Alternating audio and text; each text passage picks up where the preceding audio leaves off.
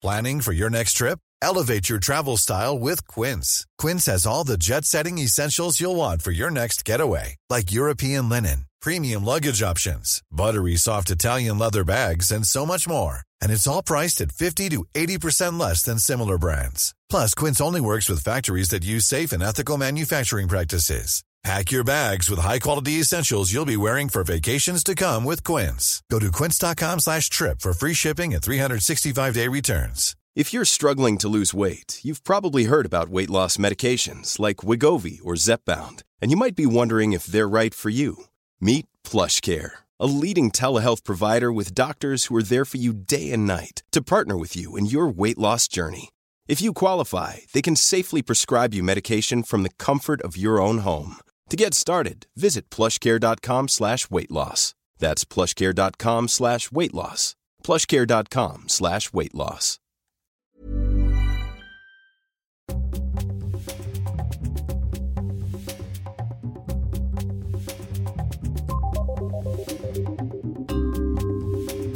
Hello and welcome to Your Book, the podcast for literary nosy Parkers. I'm Daisy Buchanan.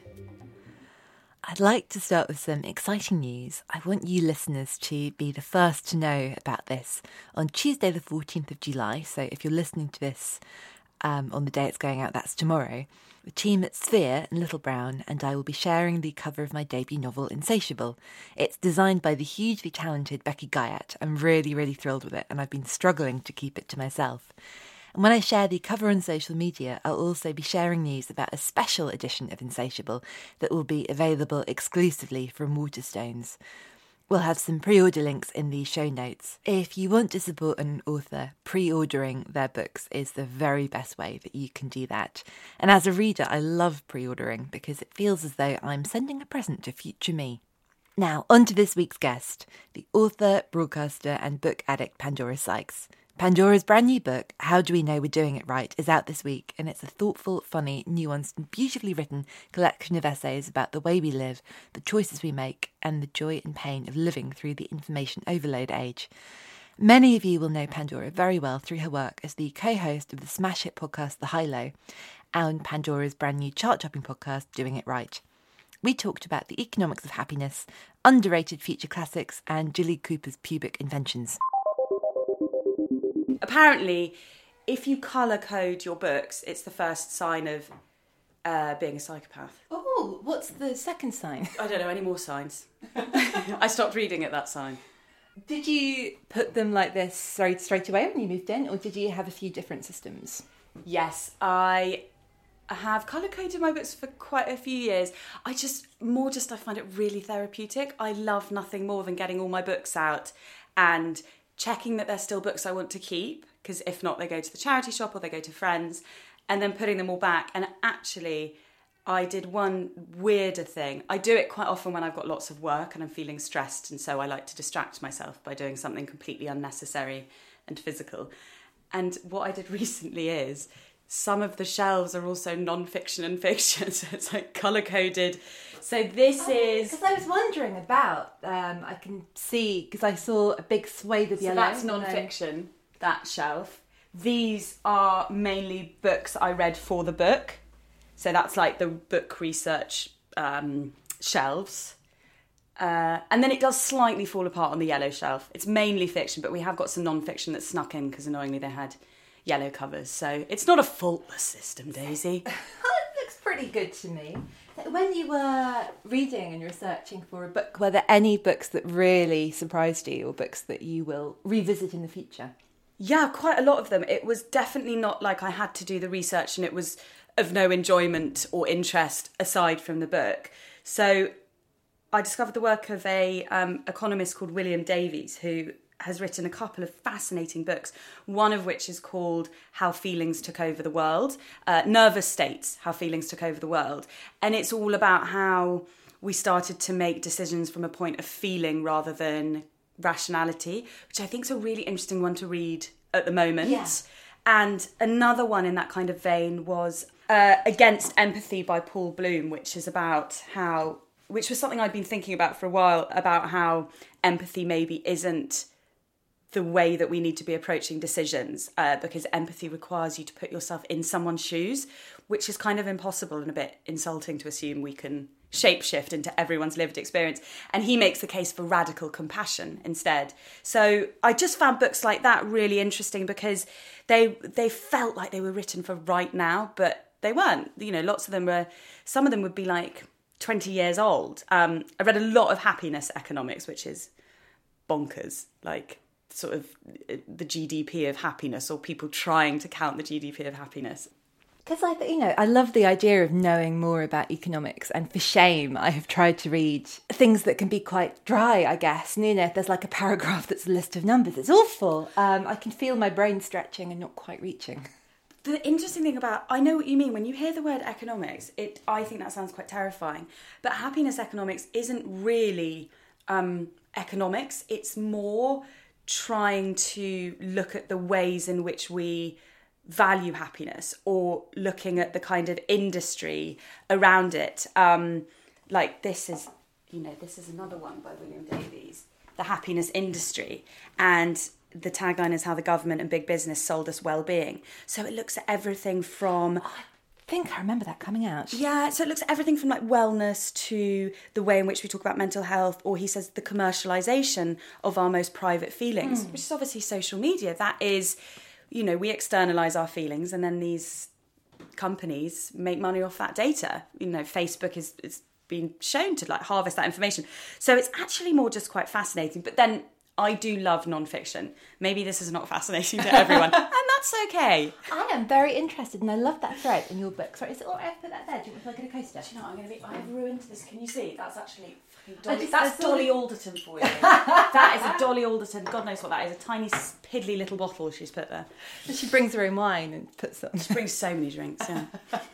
The thread in your book about social media comes up in so many different ways, and I think that we're so used to, oh, you know, it's only the internet, it's only computers, and it seems really weird to give it as much prominence as we do, but then it is our whole lives, and it's become this weird, I think I talk about this book on the podcast all the time, but I maybe I think it came out maybe ten or fifteen years ago, A Super Sad True Love Story by Gary Schnettigart, which I've done a horrible job of pronouncing his surname, but it is a um do you know how to say it? No, oh. I've never heard of that book. It, riveted already. It's a dystopian novel, which normally I'd be like, oh, no, thank you. Yes, because well, I, I'm a bit no thank when you you're about like, dystopian novels. Oh, they're on the dusty rocks and they're foraging for food and they've not yes. seen anyone. I had to read Brother in the Land at school and that put me right off the genre. But this is, it's scary because it's got more and more and more true every year. And when I read it, I think Twitter was just starting. I don't think Instagram existed yet. And the way it predicted, the way we just volunteer all of this information about ourselves and what we love and prioritise and care about and what we don't, it's chilling. It's really eerie, but it's very funny as well. I think I find it quite irritating when people talk about social media as if you're either on it or you're not mm. on it, and therefore if you're not on it, you're not affected by it. But online discourse filters into offline discourse, regardless of whether or not you've ever picked up Twitter, because mm. it it becomes the way that newspaper headlines are written. It informs the movies that are made, the books that are written, you know, even the way, the colour that a cafe is painted, because it might make it more Instagrammable, mm. or the food that they're offering, because they'll have noticed trends online. So the idea that you can be impervious if you don't have an online self is, yeah, I just, I think it's, I think that's a fallacy. So yeah, it is woven a lot throughout the book, just because I think we have to start seeing ourselves as, you know, it's one whole self. It's not two completely separate selves that you can opt in and out of. And definitely in terms of the way that I communicate with people and the way I, I spend my time over, I mean, you know, to, this is, we're just out of lockdown. The, this is the first live podcast we've recorded since February, I believe. This is um, the first thing... Yeah, I think this is the first person I've had in my home. This is Daisy and Dale are. This is the first person. Yes, I know. It's crazy, isn't it? Uh, but thinking about, I suppose, the way I speak to people and who I speak to versus actually being with people. And I have, with varying levels of success, tried to moderate that a bit. over this time to make sure that I wasn't just constantly online and totally. looking for connection and feeling more alienated and looking harder and harder. Like, it's a bit like, you know, when people say, oh, you know, they're they're lovely, they're just a dick when they're drunk. I'm like, no, they are a dick. I think we have to... I think the they could be lovely and, and a dick. Maybe that's where we're going wrong, that people have to be lovely or dickheads. Maybe we're all just both. Thank you, Pandora Sykes. We now go to... We contain multitudes. But back to lockdown. What have you been reading for fun? I was just thinking as I was looking at my bookshelves, I haven't have pruned, I haven't that? weeded out any dangerous, you mm. know. What happens if I have my... No, I won't have my um, uh, Michael Gove moment. What have I been reading for fun? Well, actually, hold on. Sorry, because these are all the ones that I've read in the last few months. So let me actually just get those out because I can't see them on the shelf. Oh, I know. I think you just talked about Small Pleasures by Claire Chambers on The High Low. I am desperate to read that book. And because we are doing this hourly and listening, I want to say how much I love that cover. It's a really great cover, isn't it? I'm a bit jealous mm. of that cover.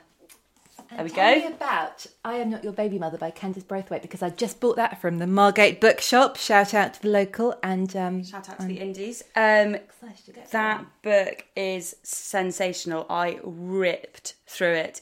And it it's billed as a portrait of Black British motherhood, but like all brilliant sort of non-fiction memoirs, it's about so much more. It's about family and... culture, and obviously it's about race, but it's also about classism and the way all those things intersect. And I learnt loads from it, but it's also a rattlingly good yarn. Like, she's so engaging, Candice. I loved um, interviewing her. I just think she's yeah she's an amazing voice. It's funny because she really didn't want to write that book either. She didn't want to write about motherhood, you know. She only wrote it, she said, because she'd had a few other ideas and they hadn't got off the ground. And of course it's just absolutely brilliant. So yeah, I think you'll love that.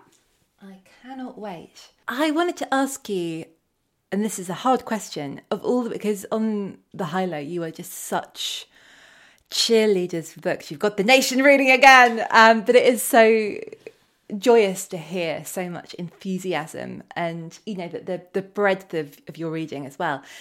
Do you have a favourite of all the books you've talked about on the show? I can remember that I talked about on The High Low and loved Queenie by Candice Carty-Williams, that obviously recently cleared up at the Bookseller Awards. That book really dazzled me and surprised me, and I started reading it feeling like it was one kind of story, and then there's that kind of switch halfway through. And I really loved, and I found really chilling but so brilliantly absurd, the way she talks about her job and the way she's treated there. And the sort of, I'm doing making air quotes because it's a podcast and you can't see me, um, the Black Bridget Jones tag. Mm. But how it still seems quite radical to have a, well, any woman talking about contemporary life and being single and young and ambitious and trying to make a life yourself and struggling with so many things. But to be talking about, I suppose, you know, what it's like to do that as a as a Black woman. I didn't expect to learn as much as I did. I was quite... ashamed, I guess, to not know a lot of the things that um that are in Queenie, you know, about sort of her experience. And you know, I think I've been naive about certain aspects of dating, certainly. I think it's a Trojan horse of a book, because I I think she came quite strategically to it. As someone that worked in publishing, she could see this gap, and I think she she wrote it from that place of seeing what was missing. And she writes in a very kind of easy to digest, uh, lively prose. You know, it's not overly complicated. It's not trying to do bells and whistles and all that things. And but, I think it had, because Queenie is so immediate and it is gulpable, and I love that kind of book. And I think, again, this is, it goes back to the dusty, dystopian wasteland. It's like someone is looking at a tree for ten pages. I'm not going to love that, whereas being thrown straight in and hearing someone's voice, and she's got such a singular voice. And, and and I think as well, just managing to pack in what she packs in, but in a very readable way. It's very, very clever, because at no point do you feel like there's an agenda, or uh, the characters are merely being mouthpieces for views or experiences. These are just very convincing people living their lives. But as you say, the amount that you learn and the points of view in the book that are just, I mean, we know it's not in publishing. We know how horrendous the publishing industry has been in terms of diverse voices. So I agree, reading something like that feels, which is mad, radical. A writer I can see a lot of, who I know that you love, and I love her too, and I would love to chat about her, is Zadie Smith. Yes, I can see White Teeth, as I said that to you. I couldn't believe, I was rereading the other day, I can't believe she wrote White Teeth when she was twenty-three. Sometimes I think about that, and I just want to, it's I don't know. It's not to, really, isn't it? I just want but to she, give up and um, be a welder. She did, which I did not realise, which I love, she gave herself a shitty review for a non-ex... Can I say that word? Yes. She gave herself a shitty That's review for a magazine I hadn't heard of called, like, Butterfly or something. And basically, she'd had incredible reviews. And then this one review, you know, that said that Smith is like the precocious child, always demanding to be, like, heard singing in the middle of the room. And it was written by this reviewer that no one knew, and it turned out she'd written it about her own book, oh, which is ineffably cool. The conviction and confidence that comes with writing willingly, not even just, like, engaging with, but actually putting together a terrible review about your own book. Could you imagine doing that? Because now, no, as well, you, you don't have to even wait, do you, to get a magazine to commission you and be in disguise. You can just do it on Amazon. You control yourself very easily. Um, and I love that book, um, The Most Fun We Ever Had by Claire Lombardo, um, which felt like, in some ways, a really old-fashioned family saga, but with a fairly contemporary setting. Just the the detail of it and the slowness of it. And actually, have you read either The Vanishing Half or Silver Sparrow? I haven't read Silver Sparrow yet, but I loved The Vanishing Half. I haven't got it on my bookshelf right now because I have lent it to my sister. But I have got... Oh, no, I haven't got The Mothers there either because I've also lent that to a sister. But the, I thought her first, The Mothers, should have had much more um, hoopla around it. it. I thought it was absolutely brilliant, and it really reminded me of um, reminded me a lot of my favourite authors. Actually, I could see shades of Zadie in it. I could definitely see uh, shades of Meg Wolitzer in it. And oh, I love Meg Wolitzer. The Vanishing Half is so so good. And there was a brilliant New Yorker book review the other day, which did what the best book reviews do, where it actually taught me all about uh, the whole kind of literary canon of books about uh, white-passing black women. Uh, and it looked at how The Vanishing Half had taken and reworked mm. some of those tropes, and then also how she'd added in some of her own, which was so interesting as someone that does not know that genre at all, to see how it fit within and who she was inspired mm. by. Because the book I really loved about that is Mislaid by Nell Zink, which is kind of the reverse. I wanted to circle way back because I wanted to know, can you tell me about The Mothers? Because I don't know what that's about. The Mothers is about a, it's kind of about the support and galvanising, but also uh, can be destructive community of mothers. It's about group motherhood and, and the kind of clucking of it, but in a beautiful way because it becomes something communal, but also in a way where, you know, the Chinese whispers and mm. the rumours that are spreading about various children among the mothers. But, but I think she's an amazing new voice, Britt Bennett. Like, I think she's going to be, or should be, just huge. I read, I think I read the... Um, The Vanishing Half and Silver Sparrow, like one after the other. I think I read Silver Sparrow first. And that came out before An American Marriage, but it wasn't published over here. Oh, isn't that crazy? I don't think I knew that. Bonkers. Um, but because they're both about estranged families in different ways, yeah. which is why I thought of those when I saw Claire Lombardo. Because, we, you know, we've both talked about sort of, you know, sisterhood and families and being drawn to those books that are a real celebration of sisterhood, but now being really haunted by these books that are about the weirdness of sisterhood. I have not read the interesting stuff. Oh, this is so you. This is so you. Yeah, so this is by Bookshelf of Many Colours. Isn't that a great cover? Yes, this is by Meg Wolitzer, and I, I actually think I might have nicked this from a on from my honeymoon. I was in a hotel in Nicaragua, and I think I found this next to the hammock, and I nicked it. Um, and this is, uh, if you like The Most Fun We Ever Had, then you'll love that. The thing I love about The Most Fun We've Ever Had is that I'm sure you have read and enjoyed Such a Fun Age by Kylie yes. Reid. And they were at the Iowa Writers' Workshop together, and they oh. thank each other in their... Oh, that's so But imagine being, imagine the two of you being like, wow, that, you know, the workshop must be like, that was a good year, that was a good crop. I haven't got... Such a Fun Age isn't here either, because I must have lent that out. Oh, I need to start keeping my library ticket system again. I did love that book. That I loved the, the funniness of it and the way it just skewers that influencer culture so delicately. You know, in someone else's hands, it would have been really clunky and clumsy and awful, but it was just the lightest touch. It is the lightest touch, and it's also not just... It's it's not just about one thing. Well, what I really want, I don't know, Kylie Reid, if you're listening, um, right at the beginning, it talks about how um, Amir is from a family where everyone is very kind of purposeful and everyone's got hobbies and passions, and she doesn't have that. And I kind of I want to read that book about her growing up in that family. I tell you what I've just seen that I have read in the last year, and actually we've got her coming on the High Low soon, is We Need New Stories by Nesreen Malik, who's a Guardian columnist. And that is all about, that's probably one of the most important non-fiction books I've ever read. And it is all about the myths that we fall into thinking and upholding in society. And it so elegantly dismantles everything you thought you knew about or how a capitalist society should run. It's an absolute stick of dynamite, this one. I can't recommend that enough. That sounds great. So that's coming in September. So, no, that came oh. out. That came out that last came year, out but it's September. About to come out in paperback. Ah, brilliant. Um, in a couple of weeks, yeah. I need to sort of ask about books that I don't recognise and want to know more about, but I have just seen Beautiful Ruins, which... I remember reading that a few summers ago and just thinking, this is the ultimate summer holiday book. Such a good title, that. I loved that edition as well. I've seen a few, but that's the one I had where it's got this sort of... You see, you could add a pinch, put that on your... on this shelf with the many different colours. Yes. Yes, interesting. Uh, I thank you for your feedback. I'll consider it. uh, yes, Sorry, I agree. That was, I, no, no, you go, I'm not here for that.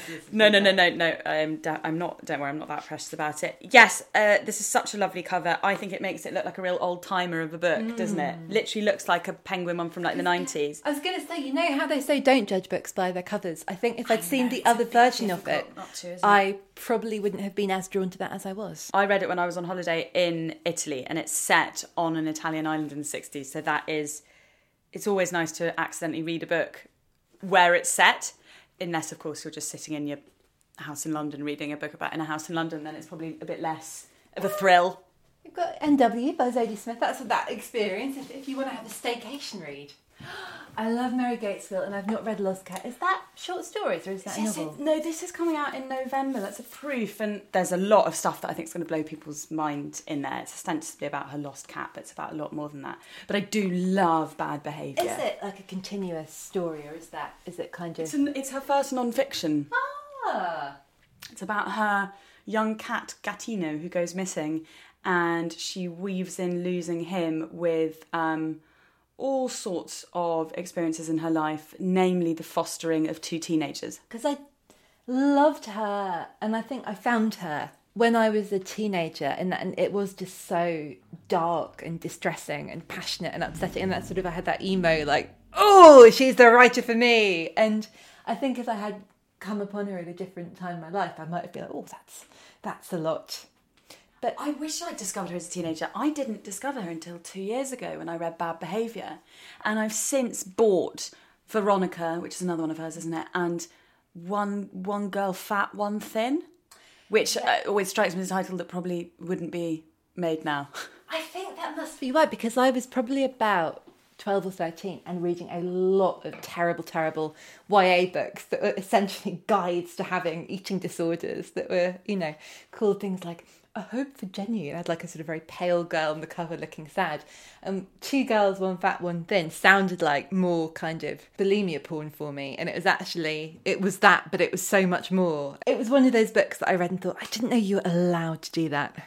Yes, there is an element of that with Mary Gaitskill, isn't there? Which is, um, which is always a reminder that you are, this idea that you don't have choices in what you write about is ridiculous. That's your own. Your own imposed rules, isn't it? She shows that if you want to rip out the real book, rip it up. Well, I suppose that it's one thing to have that audacity and another to find a publisher who wants to encourage and promote that audacity. Yeah, true. This Mother's Day, celebrate the extraordinary women in your life with a heartfelt gift from Blue Nile. Whether it's for your mom, a mother figure, or yourself as a mom, find that perfect piece to express your love and appreciation. Explore Blue Nile's exquisite pearls and mesmerizing gemstones that she's sure to love. Enjoy fast shipping options like guaranteed free shipping and returns. Make this Mother's Day unforgettable with a piece from Blue Nile. Right now, get up to fifty percent off at Blue Nile dot com. That's Blue Nile dot com. Quality sleep is essential. That's why the Sleep Number Smart Bed is designed for your ever-evolving sleep needs. Need a bed that's firmer or softer on either side? Helps you sleep at a comfortable temperature? Sleep Number Smart Beds let you individualize your comfort, so you sleep better together. J D Power ranks Sleep Number number one in customer satisfaction with mattresses purchased in-store. And now, save forty percent on the Sleep Number Limited Edition smart bed for a limited time. For J D Power twenty twenty-three award information, visit j d power dot com slash awards. Only at Sleep Number stores or sleep number dot com. There's never been a faster or easier way to start your weight loss journey than with PlushCare.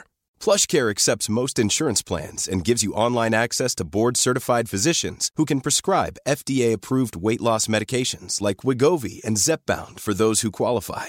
Take charge of your health and speak with a board-certified physician about a weight loss plan that's right for you. Get started today at PlushCare.com slash weight loss. That's PlushCare.com slash weight loss. PlushCare.com slash weight loss.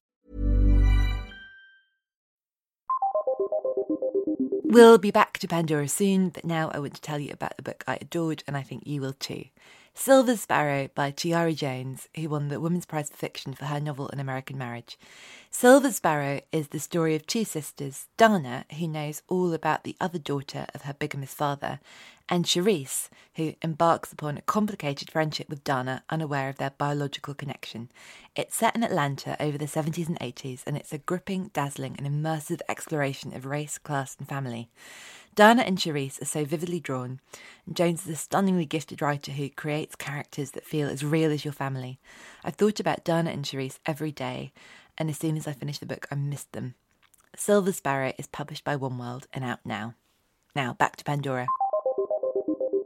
Oh God, a writer who I feel ashamed of not reading, and I know I'd love her. Every time I see her on a shelf, I feel a twinge of not having got to her yet, is um, Deborah Levy. So that's my shelf of what I'm going to read next. It's ah. my like to-do list shelf, and there's actually a few more next to my bedside table. I have read half of The Cost of Living.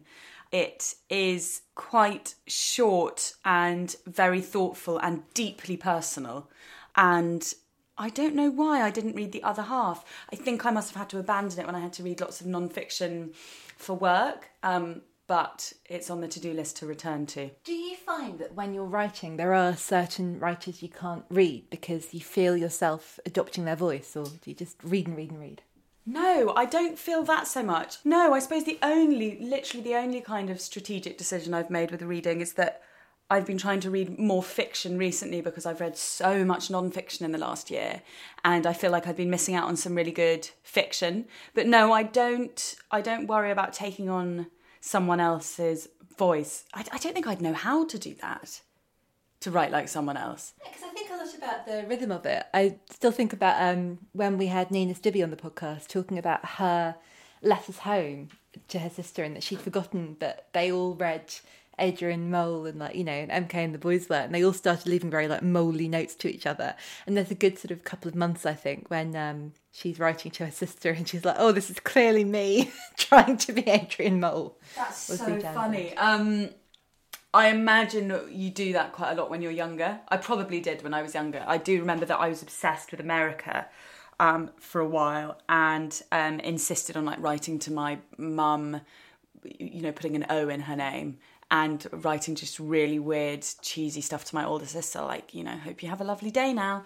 Uh, so I think I was m- more taking on weird stuff I'd watched on my friend's Sky T V, because obviously we did not have Sky as a teenager. It's weird how... Because I remember that thinking anything American was hugely aspirational. And I also remember... Huge.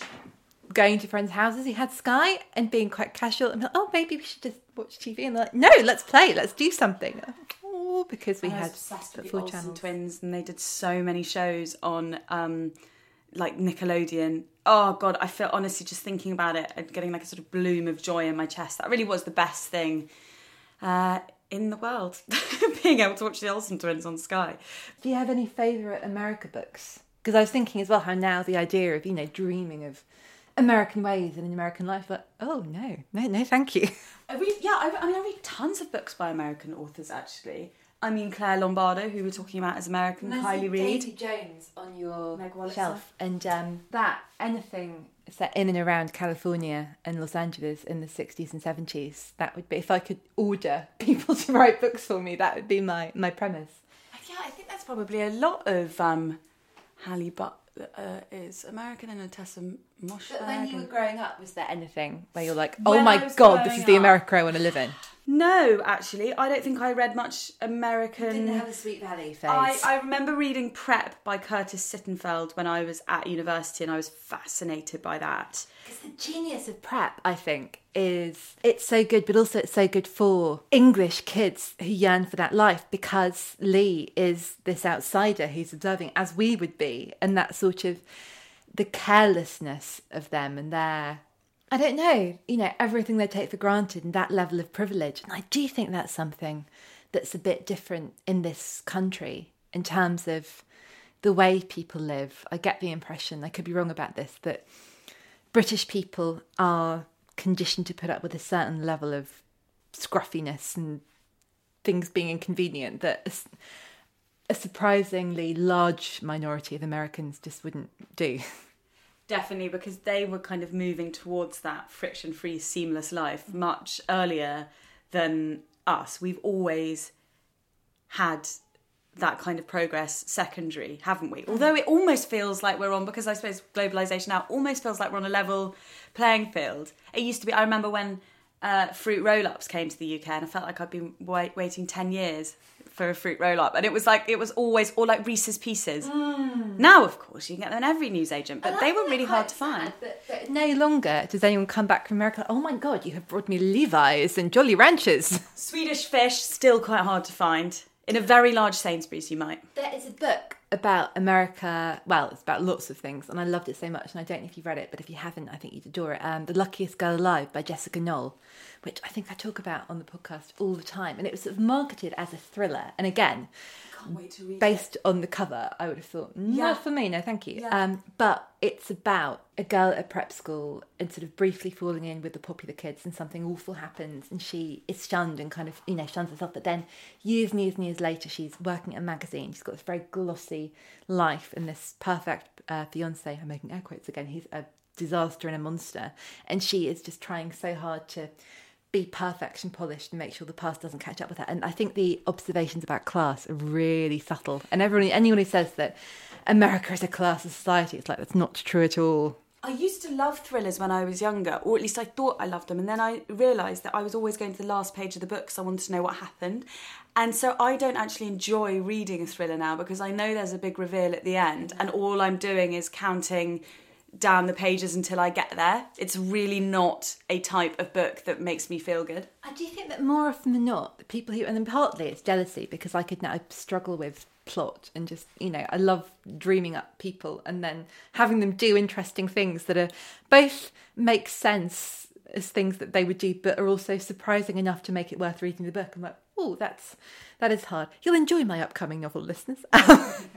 But I think that there are lots of thrillers that are written by people who are much more passionate about what is happening than who it happens to, which is fine. That's the kind of book that people love. And I just, I like the opposite thing. I'd rather have characters that I can really feel, and they can just be in a room for three hundred pages. But I think that's why we both love A Love Story for Bewildered Girls. Mm, oh, I loved that yeah, book. There is... I felt like that did not get the love it deserved. No, it didn't. Oh, here she is. This oh. was, I, this was, um, she won, I think, one of Penguin's writer schemes. You know, they do, like, she was a young, mm. um, Emma Morgan. Yeah, the Write Now. She was part of the first intake of mentees for the Penguin Random House Write Now scheme, which aims to seek out, mentor and publish new writers from communities underrepresented on the nation's bookshelves. Um, this is a finished copy, so I think I've lent my proof out, but I compared it to A Girl's Guide to Hunting and Fishing. She then wrote to me and said, that's one of my favourite books. Uh, so I'm... you know, glad that you picked up on that, but it did really remind me. And actually, and speaking of A Girl's Guide to Hunting and Fishing, this one, which again did not get anything like the pickup, it should have, uh, came oh. out ages ago, The Wonder Spot. By Melissa Bank. Who that wrote, is a loved-looking copy. That she, so I got it off eBay. I I try and buy, um, unless they're new, I buy my books off eBay. And um, she wrote A Girl's Guide to Hunting and Fishing, and The Wonder Spot is, it's just the most brilliant buildings roman. Like, if you like... You a, love a buildings roman. I, I mean, I did my dissertation on them at university, for God's sake. Ridiculous. Um, God, I've got books coming out my ears now, haven't I? I'll just put those there. Oh, because I've not actually read A Girl's Guide to Hunting and Fishing, a little bit like Deborah Little. Like, I know I will like that. I know I'll read it. You will, and then you will. It does just feel sometimes like everywhere I get books, books totally. In my face. I know, and I it's such an honour receiving proofs of books, um, and I've had to do something that feels very counter to my yearnings and say, I just can't have any more proofs at the moment because I'm just not reading, you know, look at that shelf. I'm so excited to read this shelf, so I just need... I need to catch up before I let any more books over the threshold. That's something I did in lockdown that felt really indulgent and just lovely. It was rather than feel that, oh my God, I've got to read these, you know, nine hundred hot books for autumn. I'm just going to read some of the things I've always wanted to read and never got to. Like this. Like this has been on my shelf for two years. A Ladder to the Sky by, by John, John Boyd. Boyd. Again, great cover. So his most famous one is... is um. Is Invisible Fury. That's exactly it, yeah. And that is next on my read list. He's got that. A brand new one out as well. Ooh, that was as though it was on like House of Games or something, and I'm like, I know the answer to that. I'm like, no, it's not a quiz, it's not points. T- so what's this titles. About? That is about, not to make you feel pressure, but you will also love that. That is about a young writer who essentially cannibalises other people's stories. So he seduces, um, not always romantically, older writers and uh, or other writers and um, yeah, steals their books. I'm getting big um, Talented Mister Ripley vibes here. It is, is, but it's not, again, like you say, it's not a th- it's it's not a thriller. I mean, there's a thrilly element to it, but it's more just like a psychological. It's, it's very funny as well. Oh, great! Yeah, oh, that's I must brilliant. Read that. I can't wait. I'm delighted to see you have a copy of Polo by Jilly Cooper. That's where Jilly Cooper is how I learned about sex. I read all of... I was a very precocious reader and I read her books when I was eleven and I didn't know what most of the words meant. I didn't know what either of the C words meant and I didn't have Google at the time and no one would tell me what they meant. My mum just said she didn't know. Um, that, what's the other C word? Come. Oh. Come and cunt. No, I guess I must have known what that was. I did not understand all this talking of coming and going. um, and also, she is a, a fiend for, um, I think, uh, sixty-nine-ing. It's always like a, a soixante-neuf is the whole the trademark of a... And she did... And the, my only major criticism, I mean, obviously they are farcical and escapist and um, ridiculous, but my only major criticism is that she made me believe that blonde women have blonde pubes. And I and I later found out that you cannot have blonde pubic hair. Oh, I didn't know that. I mean, I I've never so. seen any, but... I should Google that. I'm pretty sure you can't. Hold on, let's have a look. Can you get blonde pubic hair? Oh, yeah. A high amount of eumelanin, the little femomelanin, pheomelanin, results in black or brown hair. It's the ratio of eumelanin. Oh, God. To be fair, look, I'm not finding what I want on Google, but I remember asking two very naturally blonde friends, and they said they did not have blonde pubic hair. So that that is the extent of my research, so I feel like she's lying about that. We could go to Sweden and make a documentary about this. Is it in... No, it's in... um uh I think it's in Riders, where American Helen sprays herself with feminine hygiene spray and Rupert's really upset about it. Rupert Campbell-Black, the handsomest man in England with a cock like the post office tower. But I think she's used hairspray by accident. But that whole, like, I didn't know that hygiene spray was a thing that people used. Um, Just but, thinking about Helen and Rupert makes me feel anxious because she was so jittery and nervous and quite cruel, especially to her children. And Rupert was so cruel to her. So just thinking about their relationship, mm. it makes me feel like panicky for them. Well, I was just thinking about how uh, Janie Lloyd Fox was a proto cool girl, and it's I mean, it was something I loved to read um, and still think about often, but when I was impressionable and that sort of, oh, you need to be, you know, more like Janie and just be like very... Janie was a bitch. She was a bitch. Oh, God, and she gets so... She gets so much worse in the later books. Um, yeah. Is it in... My favourites are her earlier books, though. Definitely. There is one...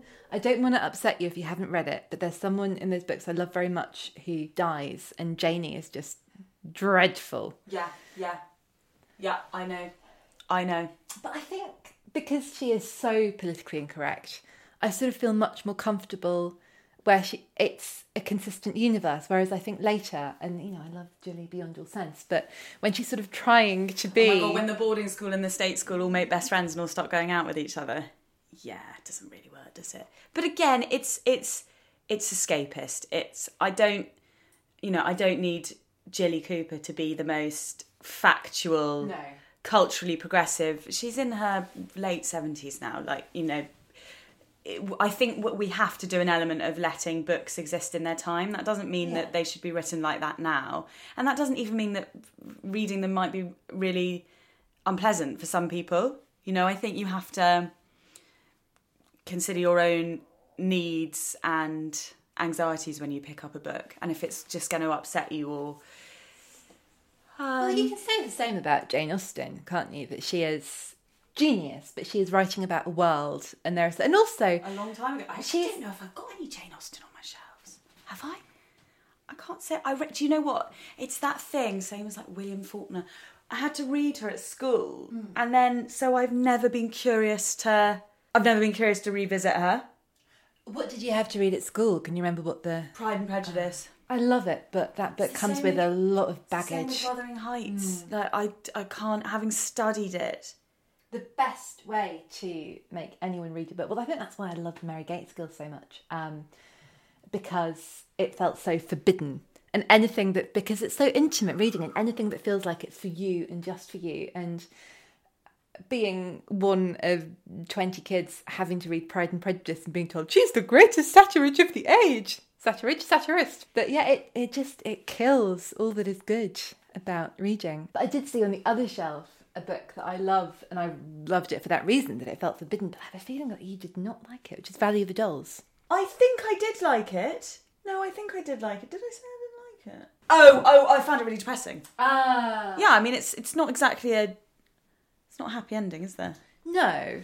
I suppose I kind of... I found it really depressing, actually. I feel depressed even talking about it. Oh, God. Sorry. I think it's good. No, I'm joking. I think it's good, though. I don't think that's a reason not to read it. I mean, uh, I do think that's kind of a Trojan horse book as well. And again, I think it's really interesting in the context of when it was written, where... It, now it feels, I think, almost tame in places, but that it was deliberately written to be quite grubby and scandalous and sensational. But then you've got a lot of kind of... It reminds me a bit of, um, I want to say The Room by Mary McCarthy, but I might be wrong. But I'm sure that it's a sort of... It was an early three women, but about four women, but just about a very sort of simple, very wealthy, privileged white women going around in the sixties and seventies at a time of great social change. I, d- I think I think the reason why I found it so depressing is obviously like the women are just treated so appallingly by the men. But I the thing that I think is most fascinating about it was the deep dive into, you know, pill culture, mm. and um, also obviously at that time a lot of them took uh, uppers as a diet pill because mm. they had speed in them. And I found it interesting the same way that I found um, Betty Friedan's. Uh, Oh, God, what's it called? The Feminine Mystique. Feminine Mystique, exactly. Uh, that book was, I found, incredibly formative, actually, especially when I was writing my book, because a lot of the things in the Feminine Mystique are things that I think women are struggling with now, mm. uh, which is kind of how womanhood is seen and how it can be flattening. And um, that, you know, she said that it's... She defined kind of womanhood in the sixties as the boil that would not burst. And I think when you read Valley of the Dolls, you get that similar feeling that, like, womanhood is sort of... Well, it's suffering in Valley of the Dolls, isn't it? You feel really sorry for the women. They are the ones who are sort of providing absolutely everything. Oh, God, that's a really great book that I've just read. I don't know if you read it. Um, The Girl with the Louding Voice by Abby Daré. No, it's on my... Oh, it must be... If it's not there, it's next to my bed. It must oh, be next to my bed. Pandora. Um, so you've got this... Uh, the heroine, Adini. I don't know when I last read a book where I just fell in love with the protagonist so hard. You know, even that women who are outwardly powerful as well. No, Did you... Swan Song. So, which is obviously about Truman Capote and his uh, kind of society swans, these five women he was best friends with. And um, it, that was actually edited by my editor for my book, and she um yeah these these kind of society women who have everything, like Lee Radza will, um everything at their feet, and you know they look incredibly beautiful and they're very rich, but they are treated pretty shabbily by the men in their lives, including Truman, you know including their best mm. friend, because he writes a book about them, or uh, that got turned into kind of a series of long form articles for G Q, and it's based on a true story, obviously, so there's a lot when you're reading it you're like, how much of this is true, because Truman Capote comes across awfully, you know, as a man that they all trusted, and his loyalty is flip in an instant, and they're all just, you know, everything is copy for him. Well, I guess it's like In Cold Blood, isn't it? That is a great book. That is a short story of his that I adore. I don't know if it ever came out kind of as a novella, but it's, um, I think it's called A Christmas Memory, and it's about, again, I think it must be quite autobiographical, and it's him as a very young boy with... um. his grandmother, who I think maybe had Alzheimer's or something, but she was treated by the family like a child and behaved like a child, and she was his playmate, and they were sort of each other's like closest confidants, and it's about them preparing for Christmas together, and it's a story of just such shattering, devastating sweetness and love and honesty, and it's so pure, and then at the end it's heartbreaking because I think she gets put in a home and he gets sent off to military academy. Oh, but look. I know. You're tearing up talking about it. But it's so so sad. And, and I suppose perhaps that's why, if it, that was part Aww. Of his life, that you would go through something like that and you would become bitter and horrible and cruel yeah. and a venal journalist. But to know that a writer is capable of something with that depth of feeling. Gonna say, of the books on that shelf, other than the ones we've talked about, what are you excited? If I could give you... a week off and, you know, nine to five, you can, you don't have to worry about childcare or anything else, and you can just sit down with a book. What are you going to sit down with? I am really excited to read Brown Baby by Nikesh Shukla, which is out oh, in February. February twenty twenty-one. He uh, has edited several anthologies uh, already, The Good Immigrant, which was for over here, and then The Good Immigrant U S A, which was um, American writers, and yeah, I'm a big fan of him, and that's obviously quite a personal book for him, so I'm really excited about that one. Oh, fantastic. What was his novel called? The one who wrote Destiny, that's what I'm thinking of. Yeah, this is, um, so it says on the back, a love letter to the author's mother, who passed away just before his eldest daughter was born. Oh, that sounds totally delicious. A memoir of race, family and home. Not unlike Rick Sametta, I Never Said I Loved You, which is a book I loved. I think I read it on holiday, and there was lots of hooting and then crying on the sun lounger. It's, there's so much in that book. It's hilarious and devastating, isn't it? And it's also um, so original. It's kind of quite a bonkers book. The my favourite bits were actually when he was writing about his relationships with women that are obviously very creative and uh, passionate and kind, but also, like, kooky, you know? They're... they're, they're They're different. Like, he obviously likes really creative women that don't fit into a mould, and it was a joy to read it's about very, women like that. Yes, yes, I like those bits in the way that I like or love the book and the films of Noah Baumbach. Like, you know, he moves into his girlfriend Lily's house, and she puts some, um, she hangs these cocoons everywhere, which at some point mm. turn into really large insects that just live in his bedroom. That is the bit that I think about all the time, and I think it's quite near the end and I can't see it, when he's on the plane and he's trying to reassure those nervous women next to them, where, and he's trying to say the plane is okay to them, and he said, the plane is ça va. That's a very lovely memoir, that. I wanted to ask, and this is a really mean question, because you have just written a brilliant non-fiction book that I adored, but are you going to write fiction? Are you thinking about it? Oh, I'm not thinking about anything beyond...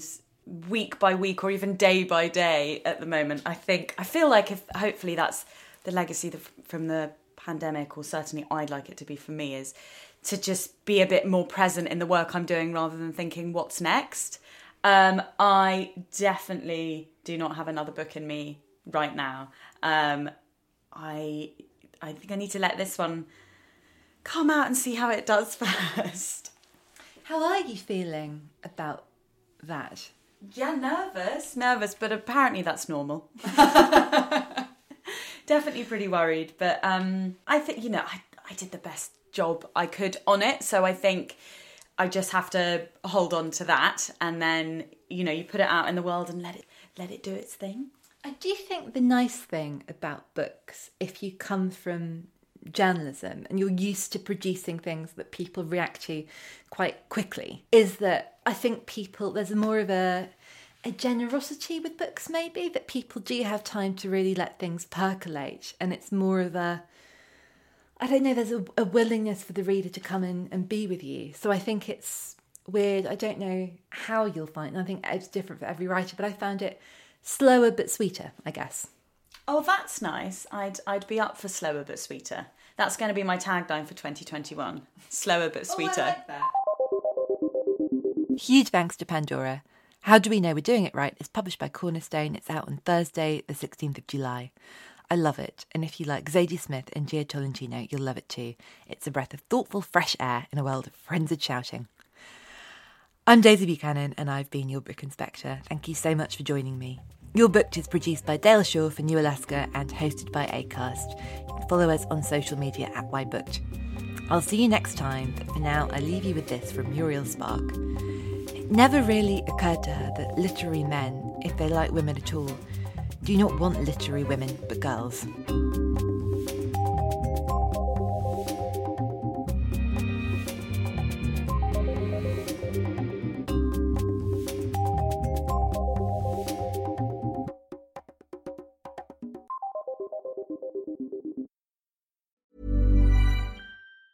Mom deserves the best, and there's no better place to shop for Mother's Day than Whole Foods Market. They're your destination for unbeatable savings, from premium gifts to show-stopping flowers and irresistible desserts. Start by saving thirty-three percent with Prime on all body care and candles. Then get a fifteen-stem bunch of tulips for just nine ninety-nine each with Prime. Round out Mom's menu with festive rosé, irresistible berry chantilly cake, and more special treats. Come celebrate Mother's Day at Whole Foods Market. Planning for your next trip? Elevate your travel style with Quince. Quince has all the jet-setting essentials you'll want for your next getaway, like European linen, premium luggage options, buttery soft Italian leather bags, and so much more. And it's all priced at fifty to eighty percent less than similar brands. Plus, Quince only works with factories that use safe and ethical manufacturing practices. Pack your bags with high-quality essentials you'll be wearing for vacations to come with Quince. Go to quince dot com slash pack for free shipping and three sixty-five day returns.